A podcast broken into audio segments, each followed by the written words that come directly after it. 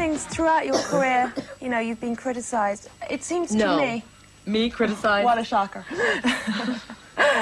um, it seems like it's getting more brutal. I mean, they're particularly bru- brutal in the last year or so. Have you noticed that? And No. Why? Why do you think that is? I mean, is there a Madonna backlash? I think it. I think there's a kind of bitterness in in in people, um, and a kind of jealousy and envy when they see that someone is happy and doing what they want to do in their life and actually making money or earning a living at it. Now, I don't think that I go around flaunting the fact that I'm rich or that I have money, but um, I absolutely, I absolutely do do what I want with my life. You know, if if I buy a house and I want to paint it pink, that's what I do, you know. If I want to write a book about my sexual fantasies, that's what I do. When people are afraid of, of you or your ideas, they it's their instinct to want to quiet you and get rid of you. And they will do it any way they can by starting rumors that you that you're dying of a terminal illness to uh, to saying that that you've had plastic surgery to saying that you're old or you're ugly or you're untalented. They will do anything. They will resort to anything, and and um, I've just really gotten to the point now where I just I just think I mean the absurdity of it all is that now people are starting to write like 10 page articles about how my career is over with and I, I sit there and I think well why are you writing about it? I mean, why, if everything I do is so abysmally boring and dull and you're not interested, then why have you taken the time to actually sit down? You know what I mean? Because I, I do remember a time when I didn't have so many enemies so many years ago. Hi, this is Kenny. And this is Mark. And this is All I Want to Do is Talk About Madonna. Final episode of season two, 1988 to 1993, The Girlie Show. And what a great way to end. Ah, The Girlie Show. The Girlie Show, the tour that happened in 1993. Oh, no. No, no, no. I actually love this tour. Um, this tour is uh, one of the shortest tours she ever did. She Yeah. only did 39 shows. Over like three months. It was very quick. And she only played it American. She only played like three places in America. Yeah, she played um, Philadelphia. She played New- Madison Square Garden, and she played Auburn Hills in Detroit, Michigan. yeah. She never went west. Nope. Um, at the time, Madonna said she wanted to go to all the places where her enemies were. I actually think that that's somewhat true. I also think they were like, oh, well, let's go to all these global places we've never been to before. yeah. But you can feel that there's a certain defiance in this show that is partly about the dates they chose and where. and our conversation today is going to be based around the um, the dates she did in early December of 1993 when they recorded it live uh, and, and put it on HBO like they did with the Blonde Ambition tour, and it was called Madonna, the Girlie Show, Madonna Down Under. And um, what's great about this and noteworthy is it's she has another like 15, 14 or 13 dates left. So she's mid show, mid concert tour, not at the end, and her voice sounds incredible. Yep. Incredible. She she's going for broke Yeah. And. Um, and sometimes in tune. um, mostly in tune. Yeah. I think it's it's a pretty good live performance. The parts that she does live. I Yeah. mean, there's there's more noted. Well, no, I guess it's similar to Blonde Ambition, where there's just times where she's singing to track. You know. Yeah. Um, I think a couple other things to note, and I think you sort of are building on this, is one, um, Chris Ciccone um, is fully in charge now of the whole look of the show, which he was with Blonde Ambition, but it, this seems like it's just Madonna and he figuring out like Yeah. what the design of the show is for better and worse. I also think you're right that she figured out from Blonde Ambition, like, oh, I really like that moment at the end of Now I'm Following You where I got to go off stage for a while um, and have some breath. So she's putting in, which becomes part of the Madonna touring canon from now on. We have these featured moments of dancers. you Yeah. know? I also think that in for me, the girlie show is like um, the best of Blonde Ambition, or parts of the best of Blonde Ambition, and she also went back to some of the th- the simplicity of Who's That Girl. In a Yeah. way that because it is more of a and it's a stadium tour whereas i think blonde ambition played stadiums but it also played in other kinds of places however what i think is also interesting about this tour and um, i'll be interested to hear what you think about this i was watching this interview um, in montreal with christopher ciccone and We laughed a lot here in Montreal because we heard that Madonna wanted to play in an intimate theater, so she chose Olympic Stadium, and instead of being 60,000 60,000 people, they put 52,000 people. Um, originally, we had talked about doing smaller theaters, but uh, the show is more intimate. It's that, it, that's what's more intimate about it. The show, not the stadium, obviously. There's nothing intimate about this place. which brings me to what um, a bold statement I'm going to make, which I believe that the girlie show is the the mother or grandmother of Madame X, meaning Yeah, yeah. that they're connected. Yes, I, they are. I feel like the girlie show, if it had been in a small theater, would have Hmm. been like it felt like it was made for an intimate space. Well, uh, uh, some great things, and and I felt the same way rewatching it uh, to to have this conversation about how Madame X really is what the girlie. Sh- it, it- it has that same kind of like I have made a great record. I want to showcase that record. I want to build the tour around that experience, Yes. not just kind of go out and do my hits. Um, and so the show is the most theatrical. The girlie show is the most theatrical tour we get from Madonna, and and it's still like a, a show, like a like a stage show, in a way that when she comes back in Drowned World, Reinvention, et cetera, et cetera, the touring model has changed. There's now video. There's now lots of lots of extra things. This is still basically Madonna, Nikki, and Donna the that core of dancers who I think are have less personality than the blonde ambition dancers, but I think are better dancers.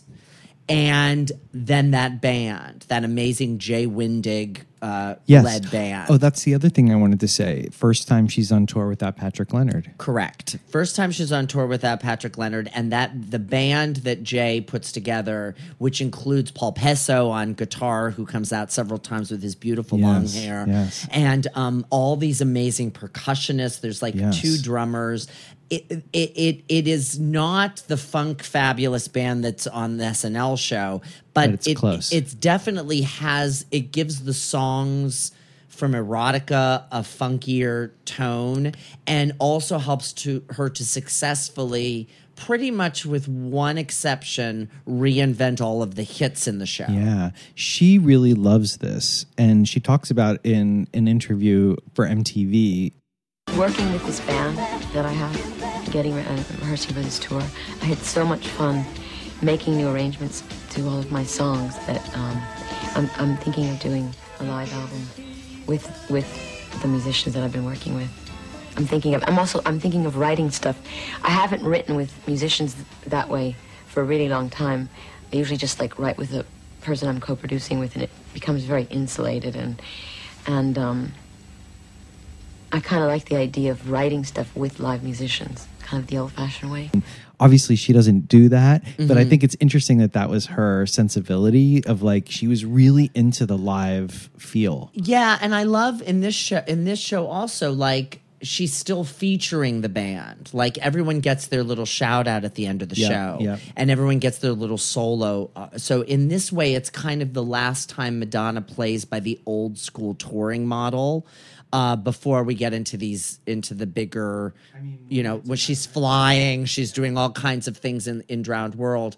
Um, but it it's a very theatrical tour, and it w- you're right, it would have fit in a small in smaller venues. It would have fit on a stage with some modifications, obviously, but like this idea of the catwalk and those extra spaces on the sides and and it's basically a pretty small show once you get away from all the bells and whistles of the design. Yeah, I mean, the biggest revelation of the design, I think, is the thrust. Yeah. And the the higher level where we see those tableaus, you Yeah, know, at the beginning. yeah, and a couple other times, but mostly at the beginning. Yeah, Well, and I think the thrust is something that's really important because it, it, she she spends so much time out there closer to the audience, and yet she's playing the. I mean, the the stadium that she's playing in Australia when the video is shot, it's 45,000 people. So I, I would say maybe 5,000 of them actually could see yeah. the show. Well, Donna De Lory has this really funny thing she says about like, you know,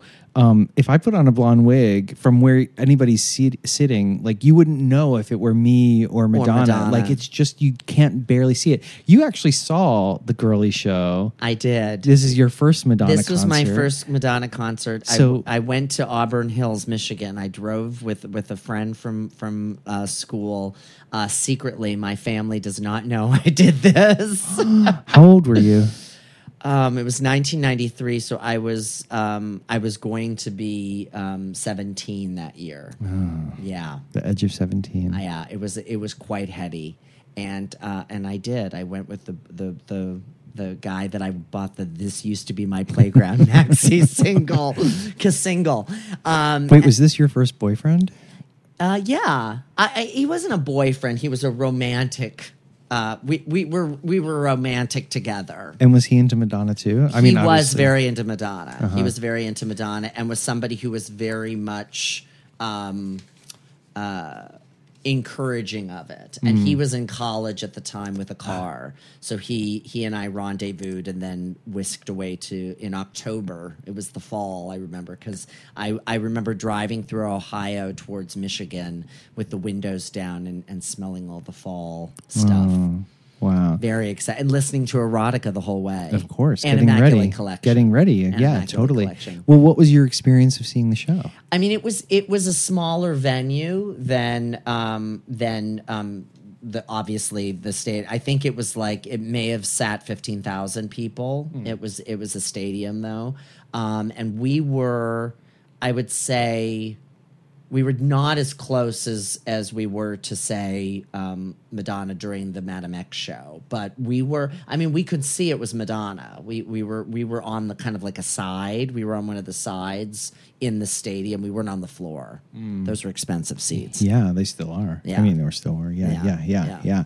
It was amazing. I mean, I you know, I think I was very bored by the interludes because I was not ready, Of course. for um, the interludes. But now, and then I remember seeing the concert on on HBO and being blown away by the by the interludes because I could actually see how they were theatrically presented. Interesting. You know, I just telling you the truth. I just fast forwarded through the interludes when getting ready for this episode. Oh, no!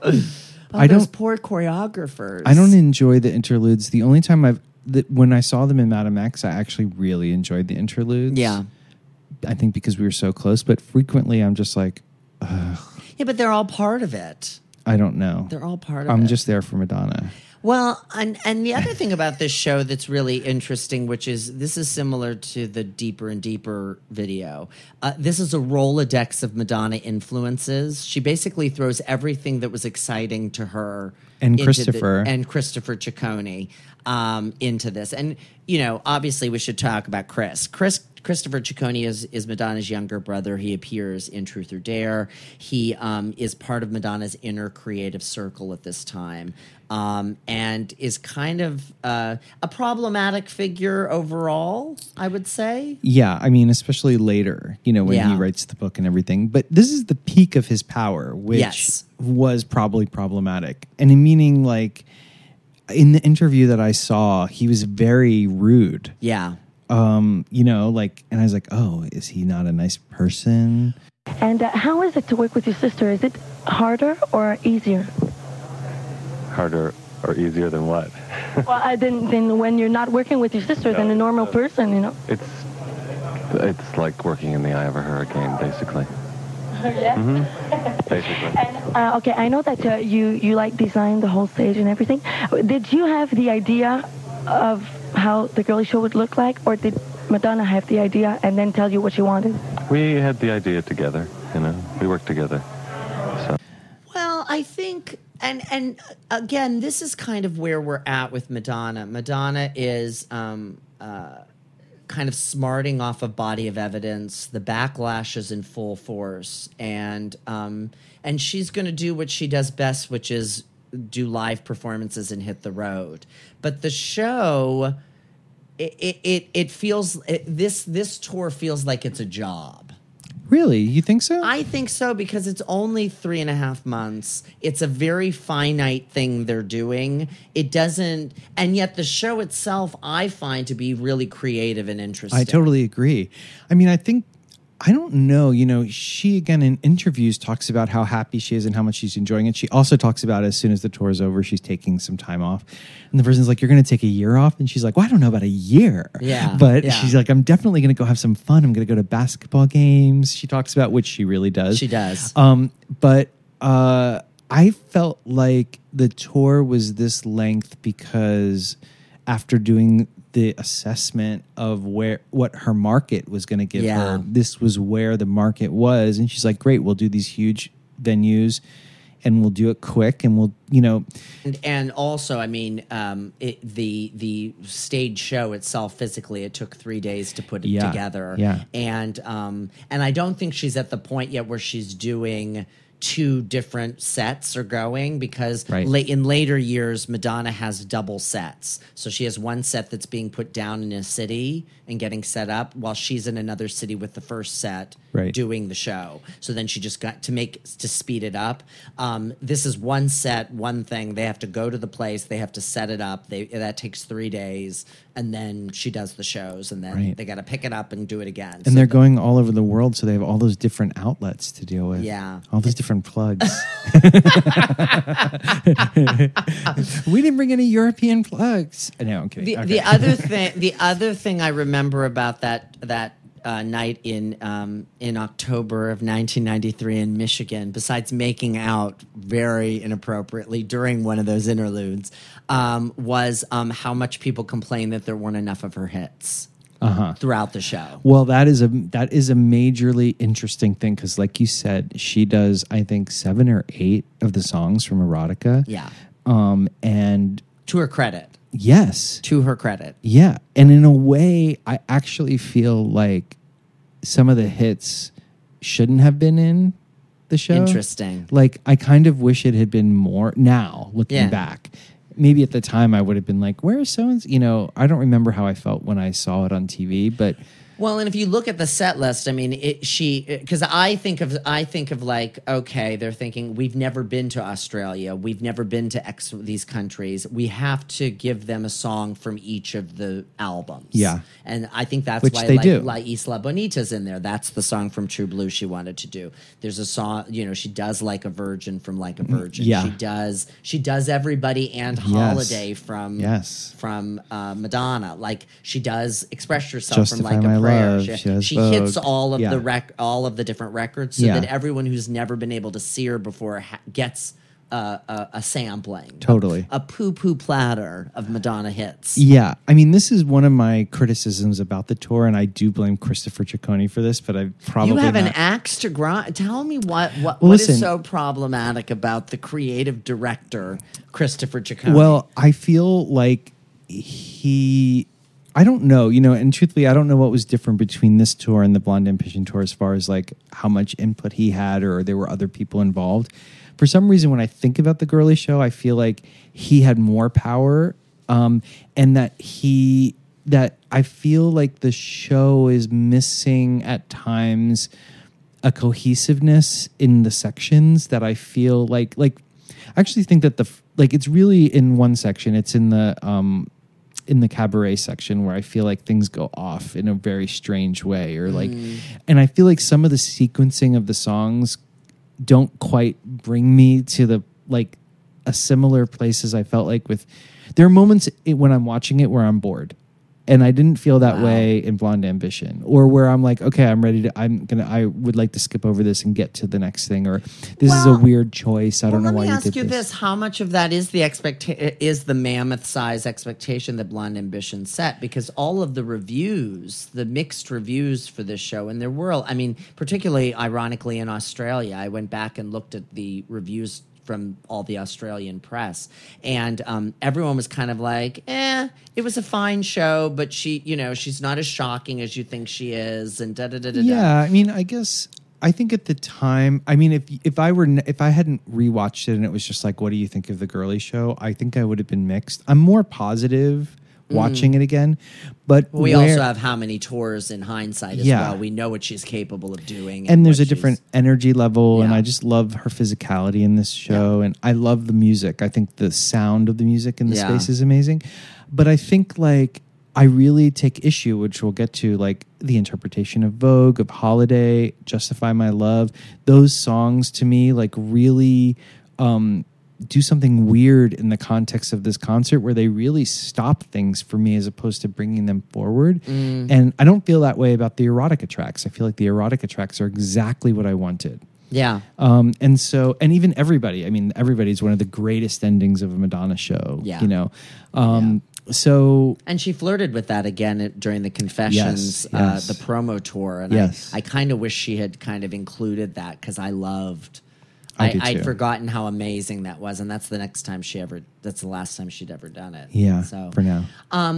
Uh, let's go back to her physicality for a minute because that's the thing that this time I really was blown away by was the dancing. How she is in the best shape she ever was was during that. She is all muscle. Oh, God, There's yeah. nothing. There's nothing flabby. There's nothing extra on our friend Madonna during this show. She is a tour. She is she is built and structured to tour this record. Yes. It's extraordinary to watch and her energy level and I and I'm thinking of a moment so in the second section, which was the Studio 54 section, she and Madonna, she and Nikki and Donna by themselves have sung um, "Express Yourself," a fantastic version of "Express Yes, Yourself." one of my favorites. and then they're transitioning into deeper and deeper and they go to get their feather boas Yeah. and i think each of them it- nikki and donna both took a moment to like catch their breath get a sip of water. Madonna grabs that boa and starts going.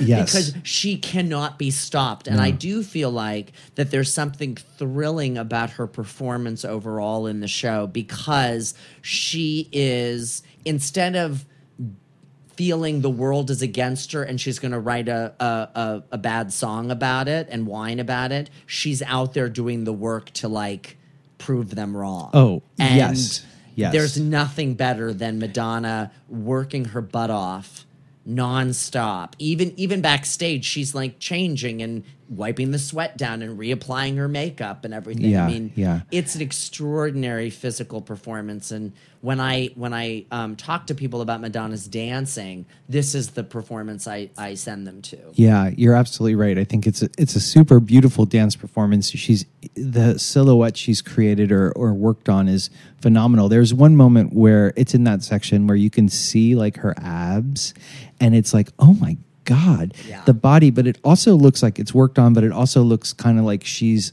well, she looks like a Olympian. She's an athlete.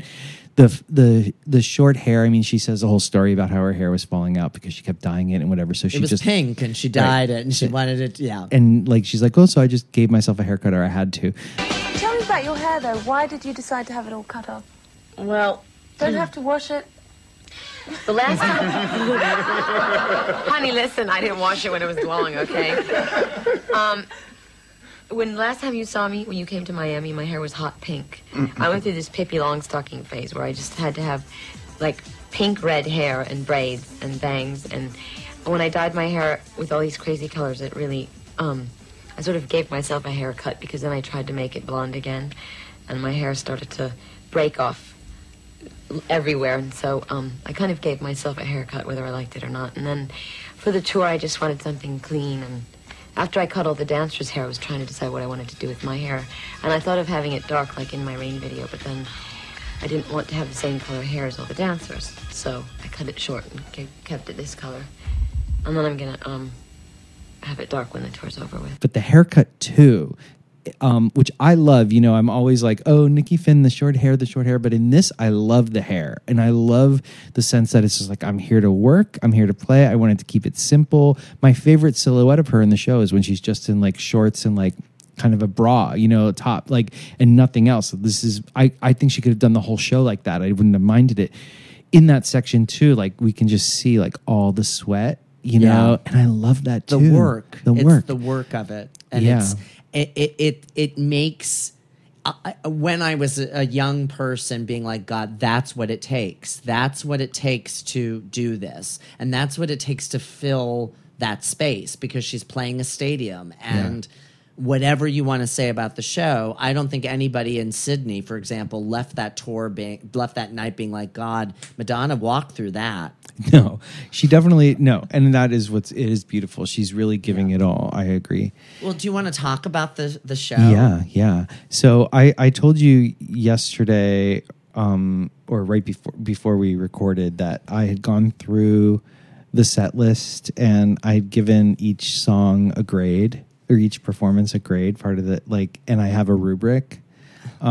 this is very up the down staircase i swear to god Um, you obviously don't have to use this rubric, but I'm just saying these are the things that I was looking at. yeah at. i'd like to know what you you you kind of consider what the what the factions Okay, were. I put six in, and there may be more, and I'm happy to add another one because we can always adjust these grades. Oh, boy. Um, Get it. first was the vocals, then arrangement, like how they were arranged, Uh-huh. how the sh- this music was arranged, the performance itself, meaning the theatricality, the interpretation, Okay, whatever that was. okay. Okay, costume. very which- important Yes, the visuals, which really goes to performance, but I'm saying whatever the other visuals were, and then dancing. okay all right Okay. let's see how this goes Okay. i'm i'm intrigued All right. The girlie show itself, the the title. Yeah. Uh, where was that inspired by? Or what was it inspired by? Um, a combination. First of all, that is a, a, a painting that Edward Hopper did. Mhm. He's one of my favorite painters. Do you own this painting? I don't own it, but I would like to own it. I'm. Uh, it's very expensive, and um, I'm sort of, you know. Oh, you're so full. Well, I'm not. No, Hey, all right, no, I'm only now, joking. There was a I'm joke. not a spendthrift though, and I No. don't like to throw my money away. So, actually, if I make enough money on this tour, it's going to be my reward.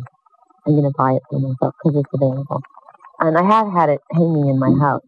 It's just a beautiful, poignant picture of a um of a woman in a burlesque house, and like the audience, the expression on the audience face, and and the woman on the stage, just it really inspired me. And then um, the show actually, the first idea that I had for the show was the pole.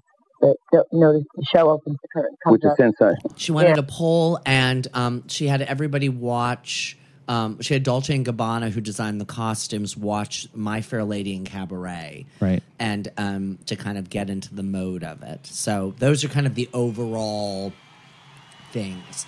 Um, so we start the show uh, with kind of some some Barker music and um, and the and the clown, the Pierrot, the the Pier- how do you say? it? I think it's Pierrot. Pierrot, um, that the cla- the kind of the clown figure that shows up all through the show, kind of like the narrator.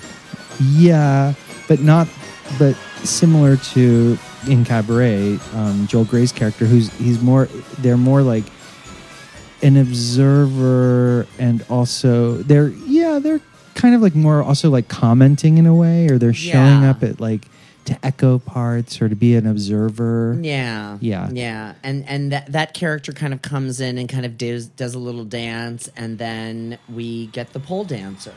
Right, who comes down beautiful. Now, what do you think about the pole, the, the the topless pole dancer?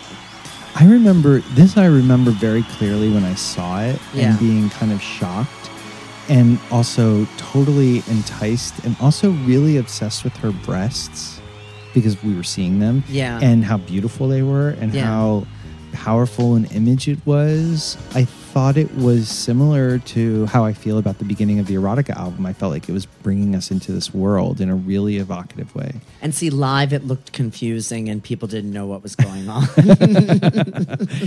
and then, at, just as she hits the ground and kind of disappears, uh, Madonna rises up out of the ground. Well, Madonna doesn't. Dita, Dita, Parlo yes, arrives, Dita is here. and she performs erotica.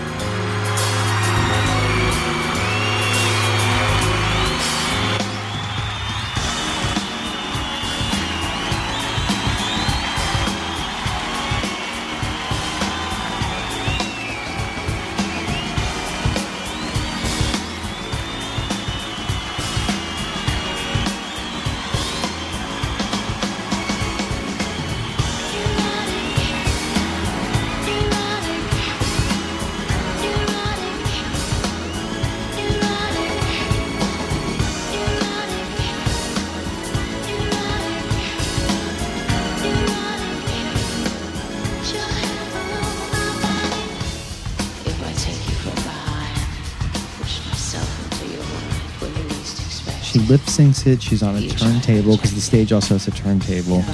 And be, behind and above her are these tableaus of the dancers, sort of in like violent, Erotic yeah, tab- tableaus. Yeah, There's a boxing match. Yeah. There's different um, aggressive. There's a lot of aggression in the intimacy of those tableaus. yeah, yeah. Um, and again, Madonna's contorting her body into all kinds of poses Yeah. and all kinds of things are going on with her body. She looks otherworldly. Yeah. I think I love this beginning. Yeah. I love the the orchestration, which I give an A plus to. Yeah. it's from the the remix Yeah. version of the song, and I don't even take fault with. Well, I do grade her on. You know, I take points off for lip syncing because she's speaking. Why couldn't she do this?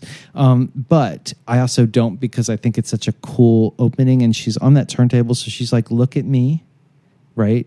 She's like, I, you can totally see me in all these ways, but also I'm this mysterious character. Well, and she's she's surrounded by a, a circle of light, so she's also Yeah. removed. She's on display, but also untouchable. She's the go- she's the goddess. Yes. Um, and I think the reason she it, it's a very for all of its simplicity because it's basically Madonna in a circle.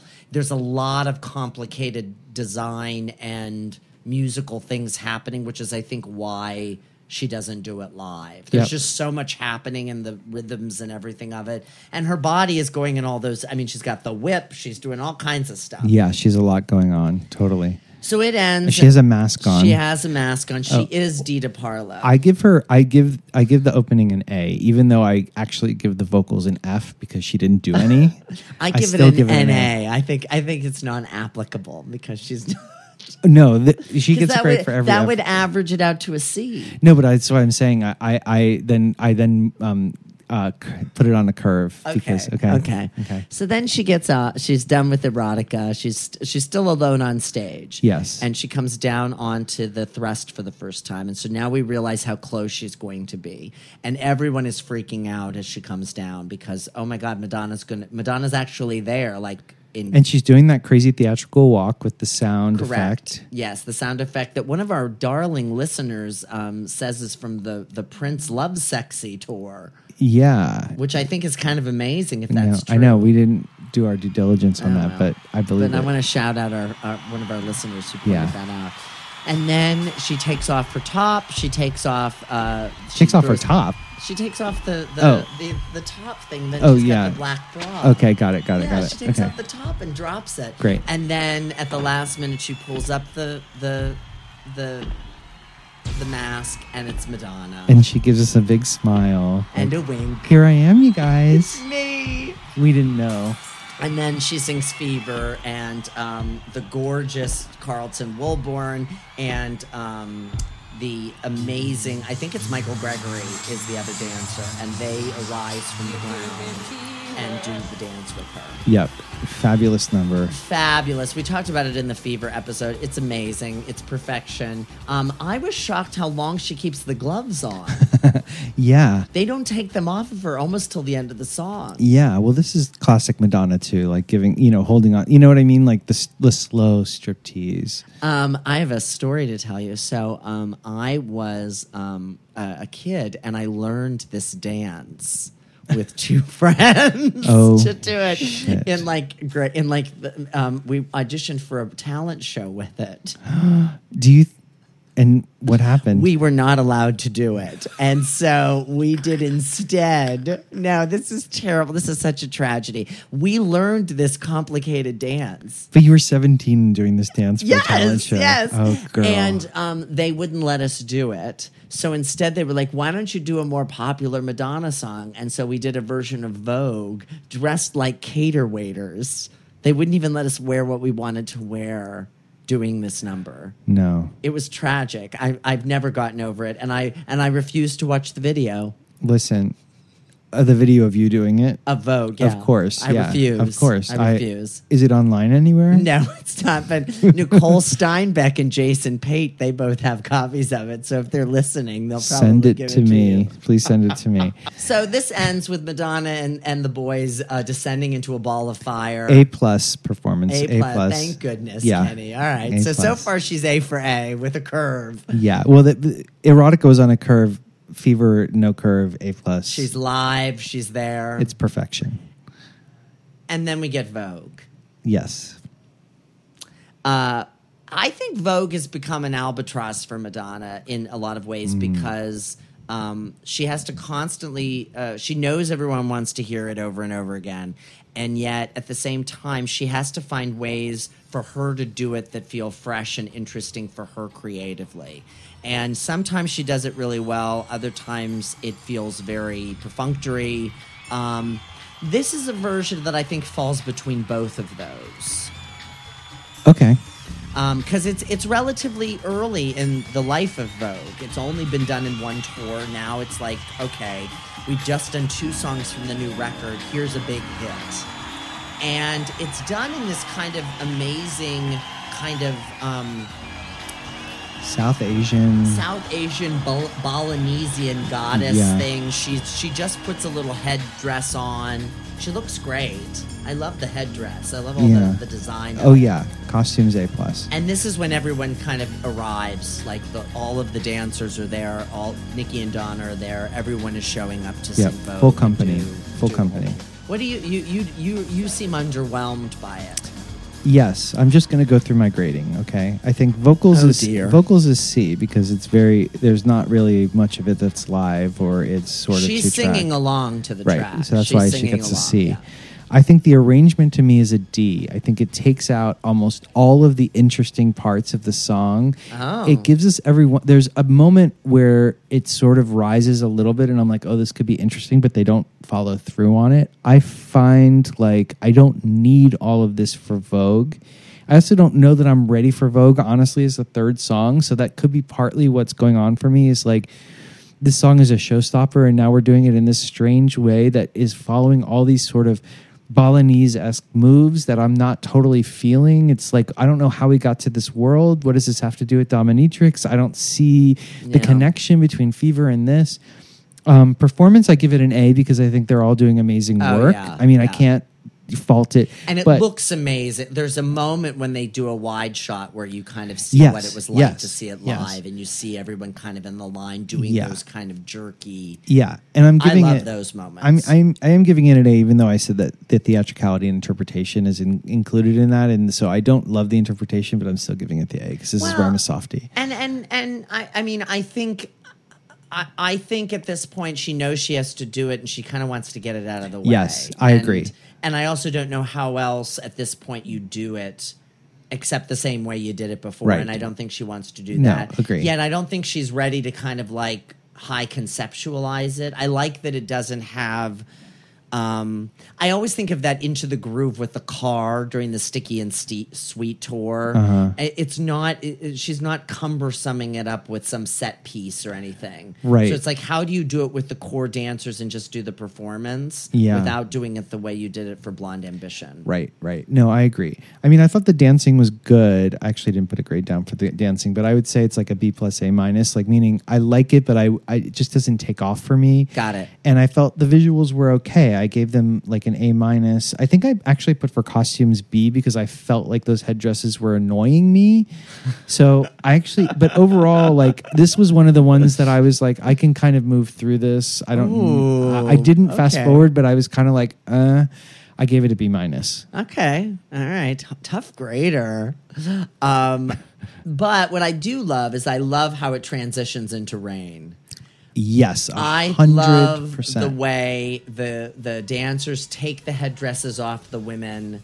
They shroud them in their black uh, robes. They sit down on the stage. Yes. We're four songs in. This is the fourth song in the show. Yep. And we get a stunning version of Rain. A plus perfection. And I love it because, and I think it's very telling we get this much emotion and connection between Nikki and Donna and Madonna this midway through the tour. This Yep. isn't the last show where they're all emotional and moved by that.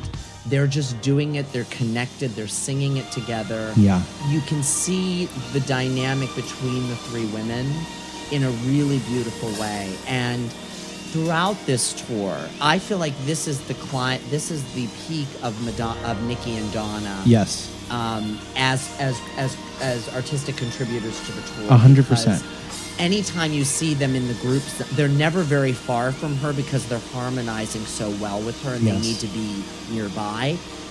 It, it, this is where it comes to this this peak, and when um, Nikki Harris and Donna De Lory released that single a couple of years ago as a duo, of course they would pick a, a new version of Rain because I think for them, it's just the three It's of their them song. doing it together on the stage.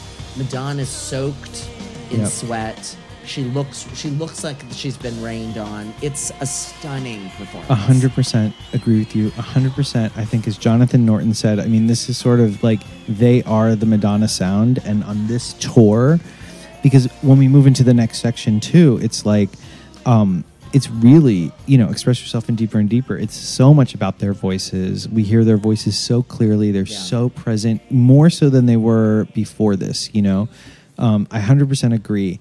Um, I love when they break into just my imagination in the Yeah. middle. It's so beautiful. Well, and it, and it also it shows it's another um, a part of Madonna's uh, reference points. It's Yeah. like you know because uh, something that isn't talked a lot about now, but is so apparent in the show is that that kind of old school R and B performance style Madonna does. I mean, Madonna evokes James Brown a lot in this show. She evokes she evokes Elvis in some ways. I mean, there's a lot of like old school R and B on the radio from Madonna's childhood that she incorporates into this show. Well, this not is only a great moment. yes, not only R and B, but this gets to um, a couple things, uh, even classic movie musicals. Yeah. because you know this the lore is well not the lore it's a true story that um she there are multiple choreographers for this tour right Yes. that are that choreograph different sections or different Yeah. parts and for rain she had asked gene kelly Correct. to choreograph the dance sequence after the song, Yeah. right? To sort of and um, because she wanted that sense of classic Hollywood, you know, singing in the rain Mm-hmm. sort of feeling, right? Um, and then the story goes, Well, he wasn't connecting with the dancers, and, and Right. he wasn't ready to go, and um, uh, there was a time limit on it, and he kind of needed more. He didn't come like he didn't come with like a set. Like we're gonna do this and we're gonna build it on you and then we're gonna see how it looks. He was just kind of like let's explore, and they, um, they were the dance. The dance troupe was not in that. Were not those kinds of dancers, hmm. and so he basically was was politely and respectfully dismissed. Um, yeah, interestingly, I heard the story slightly different, so I don't know which is the Interesting. truth. But I'm sure somebody will tell us which is the right way. Um, I heard that he, well, he complained about the dancers because they were. He felt like they were hired more for personality than for skill, so he ah. was having a hard time getting them to do what he wanted them to do. But also, but I don't. But the story goes that Chris Ciccone was the one that said we need to fire him, and Madonna said no Yeah. and was adamant about it. Yeah. And then like a week later she was like, "Okay, I think we do." And then she asked Christopher to do it. This is so from that horrible book that everyone keeps making me want to read. his story. Everybody keeps His telling story. me read my, read Life with My Sister Madonna. I have it on Audible. I'm slowly making my way through. He just fooled around with somebody in the basement of his house. I'm not. Oh, God, we don't I'm not so so jazzed. So you don't you don't believe that Uh, no, I, I probably I believe I believe that Madonna held out because Madonna more than anything respects old school Yeah. Hollywood, and he's fucking in the song. yeah. I mean, he's in Vogue. I mean, Yeah. I mean, Yeah. you know, you Yeah. can't, you Right. know, it'd be like having Lauren Bacall in, um, you know, We, and then then firing her.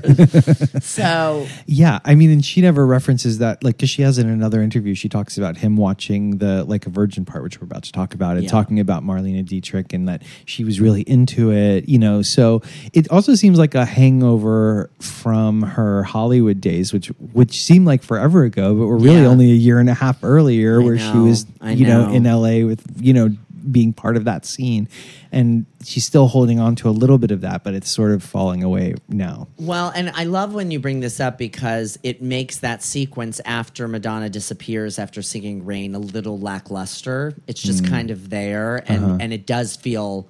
Um, I I love the the clown because the clown kind of comes back and engages with the, it tries to connect with the dancers and has kind of a moment of celebratory joy with the dancers, but it it, it doesn't quite do what it I think it could have. It feels like a missed opportunity. Well, it, it yeah, it's the closest to the one interlude that I will watch, but I only really like it because I love the music Yeah, there. I think gorgeous. it's so gorgeous. I give that an A plus plus plus.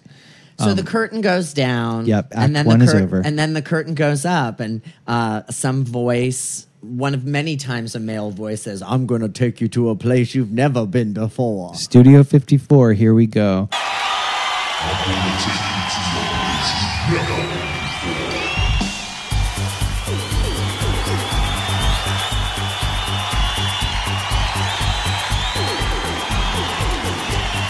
I want to talk about Studio 54 and Madonna in a sense because she is just the generation like like she's like five seconds after Studio 54. Yeah. She, you know, they're never. I'm always like looking through those pictures that the, you know show up or clickbait or whatever online of like Studio 54. I'm like, one of these Madonna's going to show up in, but she's actually not part of that world No, it's a world that she actually loves and is sort of and in a way i think sometimes that she's trying to channel that energy the same way do you know what i'm saying well, she doesn't. I mean, you know, she when when Confessions comes out, she Yeah. talks about how important Saturday Night Fever was to her, Yes. and and in her early years in Europe. I mean, she didn't have any connections to get into Right. 54, Right. and at the time. In the in the late seventies, early eighties, it, its moment had kind of passed, and it it was probably not so fabulous and lots more druggy, right By right by that But point, she's always it's her nostalgia for a thing that she didn't have do you know like what i mean so many of us have about our our things Yes. we, we we watched but didn't see. Yes, well, that's how I think a lot of us feel somewhat about Madonna, or like an earlier time of Madonna, of like we're gonna try to capture that thing. You know, Yeah. she's trying to capture this feeling. So she, so so this is her Studio 54 homage, She comes down on a ball, disco ball. disco ball, hanging onto it. I don't think she's wired to it either. no, Did she's you- just holding on. She- and, and that that I keep wait. I've watched it. Oh no! Listen, this is important. So so everybody like like when when when the the topless dancer comes down the pole, she is hooked. Hooked. She's like rigged. Yeah. She's not just hanging there. So I keep looking for the wires where Madonna. I don't think she's. She may be like harnessed. She may be. in. I mean, it's It hard just to imagine. Terrifies me Yes. that Madonna was just like, She's just I'm like- just gonna ride it down, kids. yeah, it it looks like that, but you know, I think probably because of like insurance. And, Yeah. Oh, you yeah. you know. But I keep waiting for it. Well, so she comes down and she screams "Good day, Australia," and she she says um, she says hello to in Japanese when she's in Japan. She she has a Right. Hello, New York. major know. costume change. Major costume change. She has a blonde afro wig on. she, she has some purple coat jacket Yeah, thing. yeah. Looking like a hoochie. She looks like a streetwalker in Times Square. She's having so much fun though. Yes. And like you said before, this version of Express Yourself is phenomenal. Amazing. A plus across the board. I have nothing negative to say about this. In fact, I think it's better than the Blonde Ambition opening. Well, why I think that, and I have this theory about this, is she's settled into the show. Like the it, the the Blonde Ambition opening, it's always the first number, so there's a lot of like hot, natural anxiety and stage fright and nervousness, and Yeah. like let's get it, let's shoot it out of the cannon. She's flying now, Yeah. So this can she she seems so relaxed, she's so into it, Yeah. and it's the three of them doing this number together. Yes. And it's so great. Well, yes, and they, as opposed to the opening of Blonde Ambition, which is really like tough, um, and really like angular. This is like the live band. She's singing it live. Oh, yeah. the harmonies, like you said, the three of them, and even the staging of it when they're coming down the runway onto the thrusts, and they're really like doing those moves, and Uh-huh. it looks to me like this references Elvis to me. It looks like Elvis at Vegas. It looks like it Yeah. looks like it's from another time. Like Oh, yeah. in a way that's so thrilling. And she the music is more fun. It's like it's it's disco-y. You know what I mean? It has more ver- verve well, and, to it. and, and the girls get the girls get uh, opportunity to show their personalities Yes. and they're playing characters, and you can really see Madonna has an interaction with both of them as she kind of gives them advice, Yes. and sends them off into their reveries. Um, the one caveat I will have hmm. is is I once played. This is another thing. I, when I was in my high school years, I had this on, or not not high school. When I was on my college years, I had this on VHS, obviously. So we'd play it quite a bit. We did a drinking game to this song. How many? T- we took a shot every time Nikki said. Go girl! Oh, yeah, yeah. she says it every time, every chorus. Oh, go girl, you go girl, That's hilarious. you diva baby. you know, I notice, and I'm wondering what you think of this. I feel like Madonna likes Nikki more than Donna. Oh my God, yes. right? Hello. She, she looks at Nikki a lot more than she looks at Donna. Sometimes she looks at Donna, and I think like she knows that Donna is really valuable to her, but she hates her. Do you know what I'm saying? Or like there's something weird between them. I mean, I know everybody knows this. This is like part of the story of Madonna, but you can see it on stage in this show.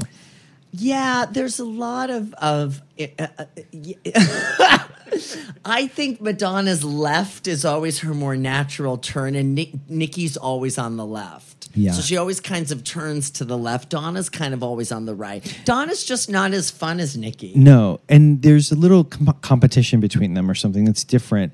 Like, and sometimes Nikki, um, excuse me, uh, Donna will look at Madonna and Madonna will miss it, and then Madonna will look at her later and Nikki and Donna will miss it. Like they just sort of don't always like hit it together. Do you know what I mean? Well, and the other the other thing I think is Nikki brings a very different quality to the vocals than Donna is there more to beef up Madonna. Yeah, because she sound, you know, like She sounds the most like when Madonna. she released her "Only a Dream" song, Yeah. it sounds like Madonna. It does sound like Madonna, and Um, and Nikki has this other thing. I also th- I always think of near the end of the show when Nikki carries Madonna out. That's Uh-huh. a very and and and and Donna has to carry the coat. Yeah. That that's kind of an endemic of their relationship. Nikki gets to carry Madonna. Like Madonna's like, I trust you, Nikki Harris. Mm, yeah, totally. Donna, you can carry my coat. Right. I think you'll be fine. Um, my favorite part of this song in this version is the bridge, which I almost always never love. But when they go do the bridge, it sounds phenomenal Yeah. through the end of the song. And they really do the whole song, Yeah. which I don't think we get again. Well, I like when they go down on their and you'll get back down on Yes. his knees and she says, "Pray to Jesus." yes, that's yes. my favorite part yes, in the song. Yes, yes. because yes. it's just like, and it feels like improv. It feels very like they're just kind of doing it. This is where I feel like they take the best of Who's That Girl, of that whimsy, and mm-hmm. it's really here playing really fully.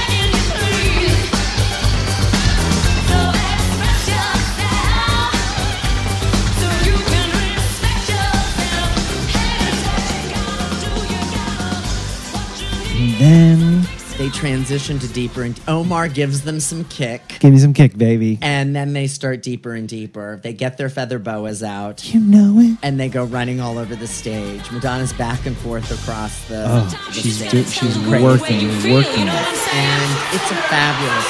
Even when they don't want to hear about it.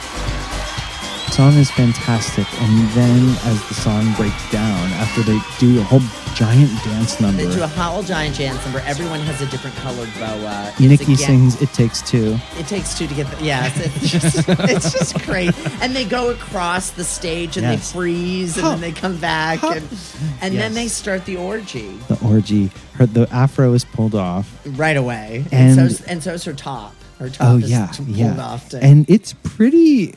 I mean, they really. It looks pretty down and dirty. You know, you know what I mean for staging. It's like it's- Um, well, I'm obsessed with the guy um, who's like nursing himself a Madonna. He that's that same Oh, yeah. Luca. That's that same dancer. Well, earlier on, I don't know like, if it's eating her him. butt right. I was going to say earlier on, it's like, like- and when I watched that this time, I was like, you know, Madonna l- is obsessed with her butt. We know this, and, and she's still obsessed with it. She's um, For I was better like, and worse. I was like, I bet she likes to get her ass eaten. oh my god. There are a lot of, of close-ups of her yes, butt in this in yes, this there tour. are. In almost all of her tours, there's close-ups of her butt. She has she has a moment with her with her. She loves her butt, and she loves her butt being and eaten. and these dan- and these dance. I'm not even getting. but who into that. doesn't, Mark? Well, here's the thing. Um, Who doesn't? This is where the um, the filming of the concert video because there's all that overlap and they jump cut so Yeah, quickly yeah. because I don't think they really want to show. Right. This is HBO right But now. there looks like there's some like you know simulated fucking going on. Yes, I mean it's it's a lot of rolling around. Yeah, I mean, I would say like you know the only other time we have a moment like this where it feels like super dirty, or uh, the idea of dirty is in hung up, you know, which is Yeah. which is sort of a, a callback to this, but this is much more graphic. I feel like I mean they're on the floor rolling around with each other. Even that just in itself seems kind of wild. Well, and and I remember hearing about that there was an or a live orgy on stage and then seeing it and being like, "Oh, this isn't so prov- like what's the like everyone's still clothed. No Right, one's no one's right. naked Well, or anything. yeah, so it's like it, I mean, I, I- and it definitely it definitely has and I love the way that it kind of wraps up deeper and deeper.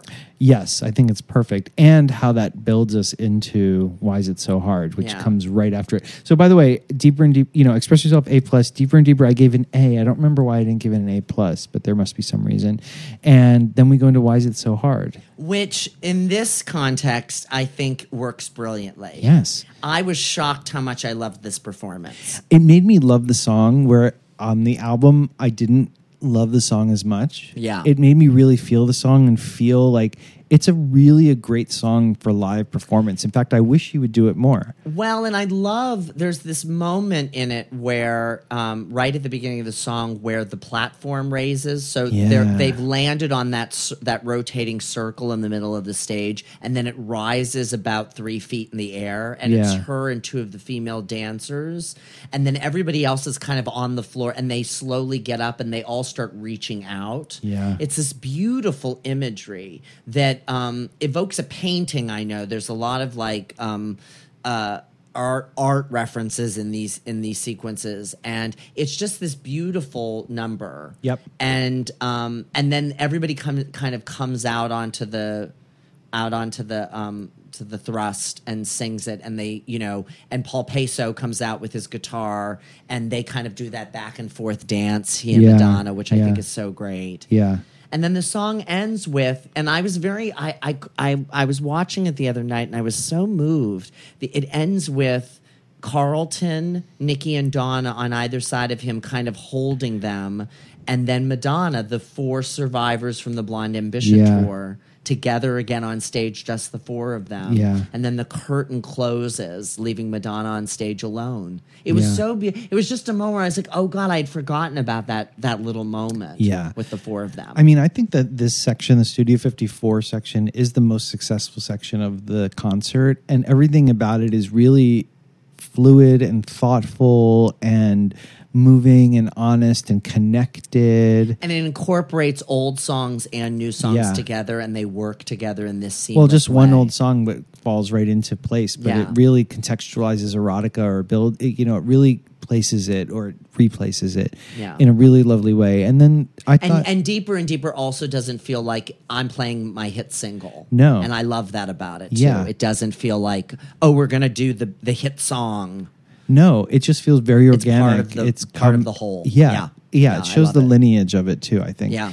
Um, and then I think in this life is is a beautiful performance. I think it's um, you know we've talked about this song like it's not none of our favorite songs, but I think she delivers it really beautifully. She's very simple. It's the first time in a long time I can think of her just sitting on the stage like that. Like I think the last time that she did that maybe was in Who's That Girl, or was it in even in um, the Virgin tour when she sits down to sing "Crazy for You"? I don't know.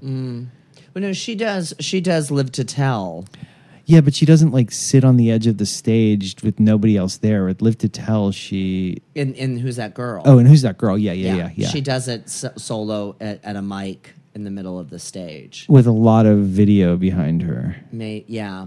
So this is like there's just her, and I think this is that moment of the Madonna story with this album where it's like. It's gutsy to sing that song. She's singing it alone. She's singing the song overtly about AIDS, and she's just singing it straight to the audience. There's nothing else on top of it. It's just like, this is the truth.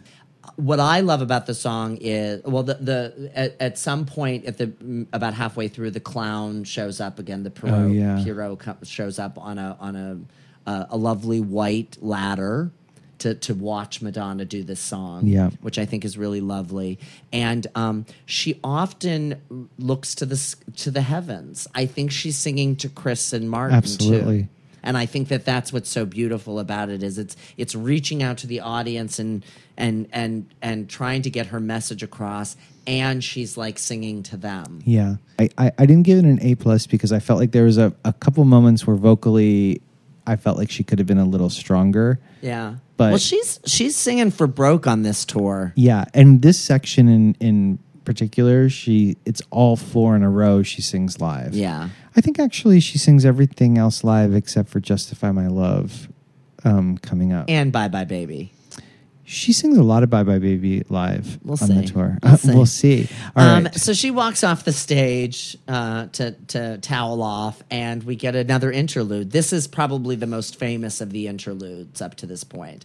Um, this is the Beast Within Oh, yeah. mix. Yeah. um, and it's it's the version of Ju- of Beast Within from the Justify My Love maxi single, and it's about uh, the brutality of s- of war mixed with homoerotic lust and love. Just fast forwarded through it. It's a great sequence. Uh, uh, two of the dancers are soldiers who are um, in love. One of them dies and um, li- lies hanging on a, a net, and then the other one comes and fetches him, and then they mourn it. And it's about it's about retribution and love because you know Madonna's speaking about the Book of Revelations in the background, and it feels very much like you know we're we're dooming uh, same-sex love or what you know it's it we're we're in a war against all kinds of things and one of those things is Keep going, Mark. Keep going. same-sex love we have to survive Other people remember this section as the time they went to go get their drinks and snacks. so bad so shameful so shameful i just remember being really like impressed that she did this she put this into a show this was the beginning of her big ideas Yeah. that I, I can use these interludes to pack in things and work in songs that i'm not necessarily going to do live and showcase the dancers, you Yeah. know, which I think is all cool. Yeah. But um, The yeah. curtain goes down, the curtain goes back up. We have two chandeliers, and we're in the cabaret section. And Madonna emerges from underneath in a uh, sitting on a a trunk, not Yes. unlike Miss Judy Garland in A Star Is Born, Mm-hmm. but dressed like Marlene Dietrich. Yes, with a top hat and everything, Yes, yes, and, she performs. like a virgin. Now, where did Like a Virgin, your rendition of Like a Virgin, come from? Well, I sort of have this thing that every time, since that was like one of the biggest records I ever had, and people always associate that song with me, that I, I always want to do that in my show, but I always want to do a different uh, interpretation of it. So, last time I did it, you know, as a harem girl, you know, and I had, and, the- and the uh, arrangement was very um, Middle Eastern. And the, this time I had a few ideas, and I ended up going with the uh, sort of homage to Marlene Dietrich with a bit of Maurice Chevalier thrown in there, just for good measure. I don't know, it just evolved. Actually, I was thinking of doing it, but I wasn't sure that I should do it. And then when I asked Gene Kelly to come in and watch my show and see if he had any advice to give us or pointers or whatever, I mean, he he said he, he started talking to me about how he'd worked with Marlene Dietrich once, and she'd asked him to stage a show for her, and he said, you know, you really must do a number um, dressed as a man and in a tux and a, and a top hat, and you, you really must. You're the only person that, that can do that. And, and so I had the idea, but I wasn't sure, and he kind of gave me the courage to do it. I made it through the wilderness. Somehow I made it through.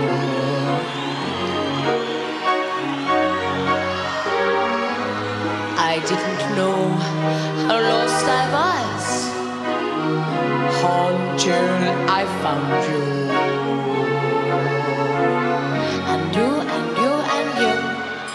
I was beaten. So incognito. I've been high. I was suddenly. I don't think the audience realizes it's like a virgin until she sings like a virgin because they all like scream. Yeah. And it's kind of great and funny and weird and fabulous. It is all of those things. I like it as an I I like it like I remember when I saw it I was like, "Oh, that's fun" because in a way we'd already been through Yeah. all the renditions of it.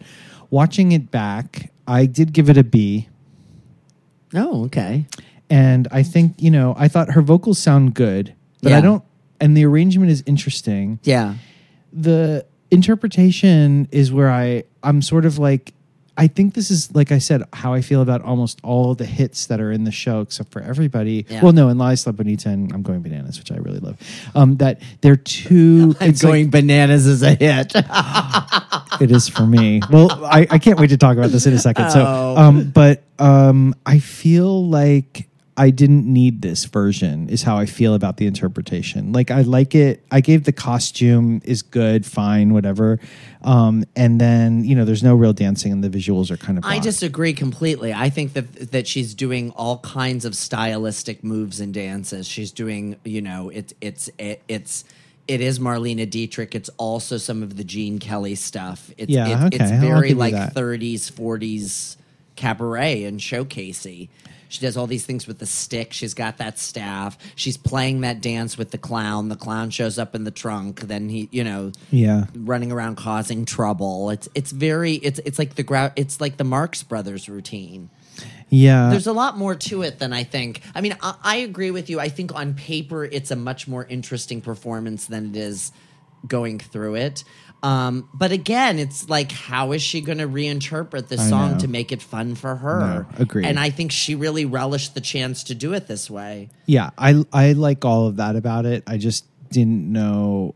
I was like, you know, we never really hear that song again. Like, I mean, we hear it again. She does it All the in- time now. right? She's back doing it. Well, all the time. What what tours she does it did on? again uh, on Confessions. Confessions is a fantastic. where she rides the horse. Fantastic. And then we get it again when she she performs it on the Rebel Heart tour. Um, she also does it on MDNA. I think isn't that when? What's the one where she has the corset pulled and pulled and pulled? I think that's MDNA. Yeah. Um, and I like that performance, which to me feels like the better version of this. Mm. You know, the more of sadder version. This isn't really about it being sad. It's sort of like cheeky or It's cheeky and fun, and she's. I mean, it, it's very much in the in the the tone of kind of the, this cabaret vibe. yes. Okay. she's Yes. Yes. do. Yes. I think that maybe that's where I give it the B because I think actually the setting is wrong. Meaning, this is where it feels like if this had been part of the Madame X show in an Oh. intimate theater, it would have been amazing. Correct. But I, when I think of it in a stadium, I think this is wrong. Yes, yes, and it does. It. I, I think it, it, it. It. This is one of the songs that helps in the in the the the recorded concert. Because, Yeah. because it's right up. You Yeah, can see her closer. face. Yeah, You can see all yeah. of like what she's doing with her. The play. You know, and there's a lot of subtle like action things she does with the with the cane and Totally. I mean, I wish in a way now that you're saying that, like, if there, of course, she didn't do this, but if she had made like little movies Mm. and she had made this into a little movie on a soundstage, I think it would have been such a beautiful Yeah. piece. Because there's also like some Charlie Chaplin she's playing Yeah. with, and you know she's playing with all that cool stuff. But yeah, so I do give it a B though because I think the the setting is wrong. Um, then she um, uh, kind of jumps into Bye Bye Baby. Yeah. And uh, this is where it, it, this is the weirdest transition I think in the show. The weirdest. um, because basically we're getting what we saw um, earlier this year in the MTV Music Awards, Yeah. which we have talked about in the Bye Bye Baby episode. But um, this feels more lived in, I think, than that performance because they've Yes. been now doing this a bunch of times and they're ready, they've been doing it live. And she's doing more of it live. Yeah, yeah, yeah. And I and I like I like it in in its kind of like it, it it's prolonging what like a virgin setup with this this kind of like masculine Yes, yes, this exploration. Yes. Yeah. Yeah, I like all that too. And I do think like, you know, as far as I gave this an A minus B plus because I felt like it's better than the album version. It's better than the MTV version. It's pretty fun. There's lots of good stuff in it, but it's in the wrong place in the show in a way because she's like, we got dancing girls, we got dancing boys. I was like, we're literally an hour plus into the show. Like we we don't need a welcome to the greatest show on earth moment. Yeah, yeah. I feel like in a way I had this wondering if there was an original version of Girlie Show set list that this was the second track, like that it was like we went from erotica into Bye Bye Baby, but then it just didn't work, and so she kept that sort of weird talking part at the beginning of like welcome to the gr-" i know she's trying to rehype us I guess I, I I I agree with you. It it feels very weird. I also don't find the female dancers as interesting or fun. They're not worthy. I I think back to like the Into the Groove, which would be around this same time in the show in Blonde Ambition, Mhm. where the guys come out and it's Yeah. the three guys against the three girls, Yeah. and it that felt like it had more juice to it. These three women, I mean, and they're beautiful dancers and uh, Yeah, they're yeah. great in the show, but they're just kind of like anonymous. They're objects, yeah in a way. In a way like i agree with you. I there's something it's just and it's it is the only song in this section that's a new song. Mm. and then i kind of wish that this had been something else. Do you know what i mean? That there had been another song here that would have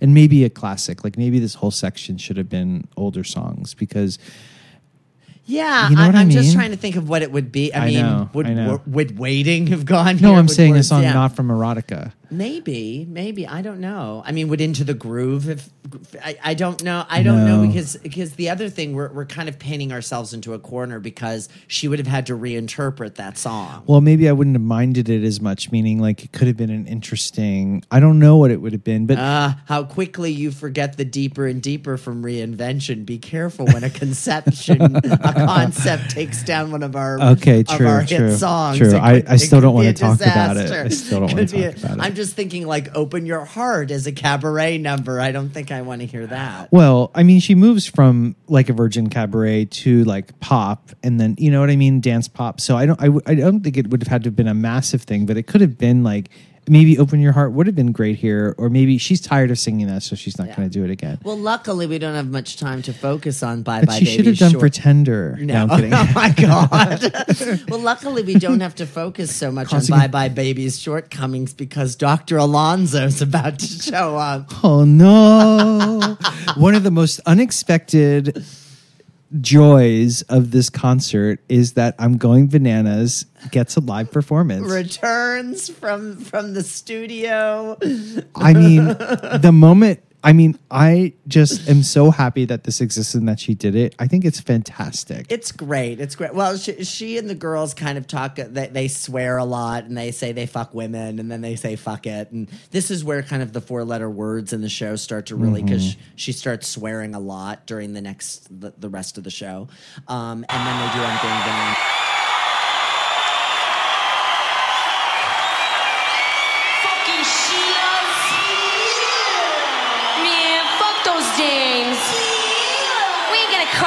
broads. No way. We don't cry for dames, right? They don't know what they're talking about.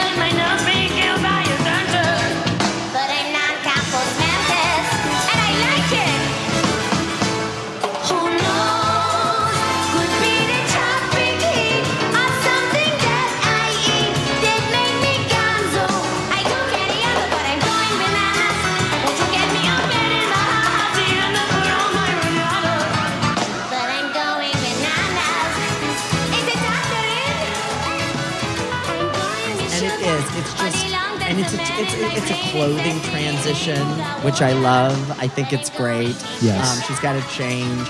Um, there are a couple of times in her tours where she does something like this. You know, I think of like the song they make up in uh, the uh, Drowned World tour. Oh, yeah. Daddy song. Yeah, yeah. That that is similar to this. It's like let's just sing something weird so that we can get to well, the next thing. It's not even that weird. It sort of fits in, and it's also part Yeah. of the cabaret. Totally, it's totally, totally. perfect. You know, Totally. And that's what I mean. Like, Bye Bye Baby seems so out of it. Like, if it even went from like a virgin to I'm going bananas, which would have been a very, very strange transition. No, no, no, no. Th- she could have just talked in between. No, and I want another song. So Okay, I, I'm okay. just trying to think. You know what would be good here? Would have been physical attraction. Would have been good before I'm going bananas. Ooh, I love that. All right, well, let's go back to 1992 and Hey, Chris Ciccone, knock, knock, knock. We can do our Bill and Ted's moment, yeah. Physical attraction. we don't need Bye Bye Baby. She never so did what? it. It's a single. So what if it's a single?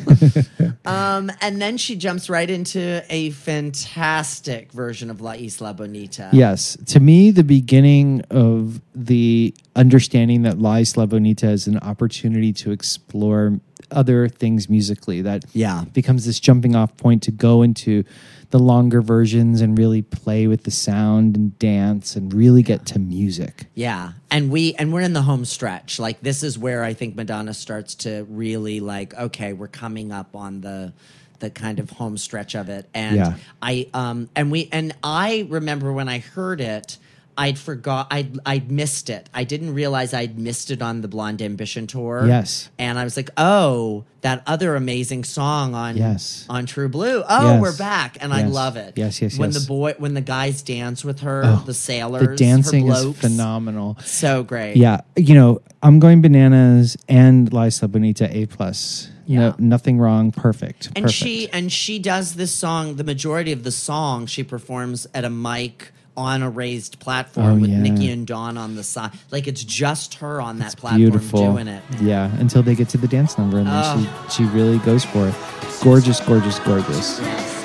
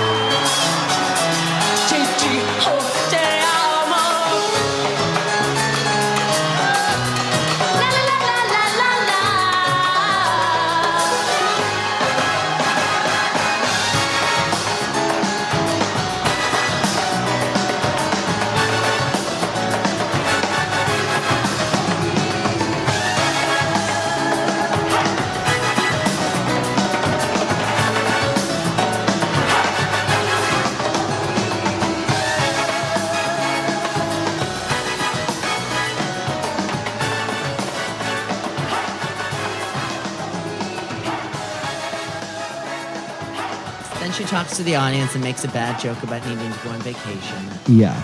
Well, that's her sort of that's her thesis for this next thing that's about to happen. and then she runs off the stage while um, an American flag drops and some military music starts Yeah. and Kenny and Kenny slides into a deep funk This is one of the lowest grades I've given. I'm going to give on the tour. There's one more. and I'm kind of shocked by this Really? I am. I am. I love this version of Holiday. Explain. Um I think it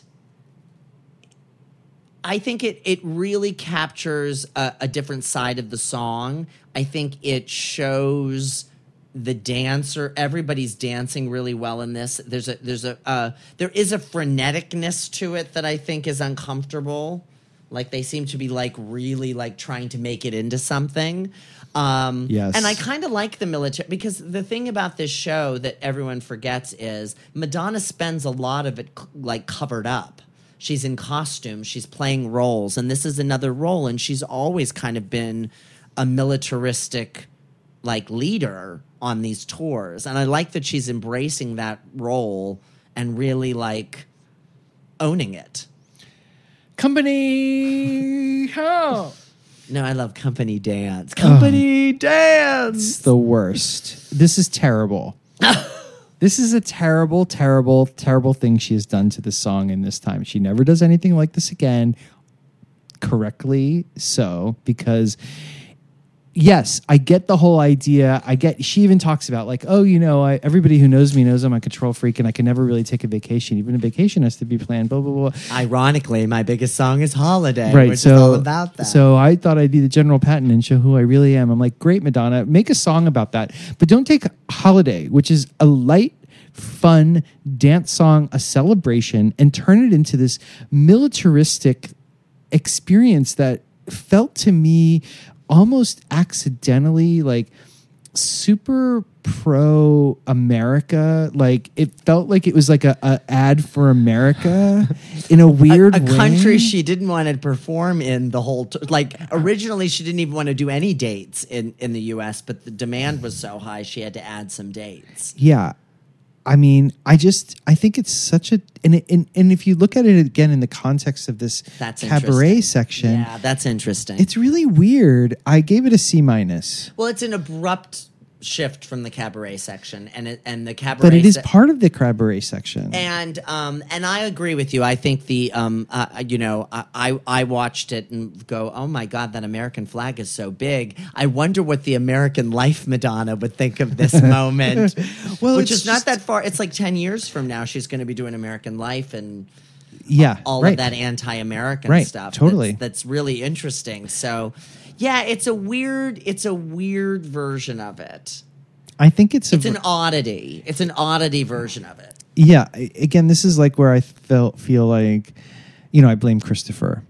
Oh, I knew I knew we would be back there to that score. you, you, I, I think as we go on, you, well, I've said this already. Like I always, you know, anything I don't like that that like is that happens, I blame on whoever the man was at the time. Oh, I blame it on her family. Their family. It's always the family's fault. It's either family or it's Guy Ritchie. Like, do you know what I mean? I always blame Guy Ritchie for anything that happens. in the in the in the aughts. Yeah, yeah. It's a dark time. I mean, a lot when, of bad when choices. There's, but there's a lot of good choices. But the bad ones, I'm are like, really bad. like Yeah. Guy Ritchie made that.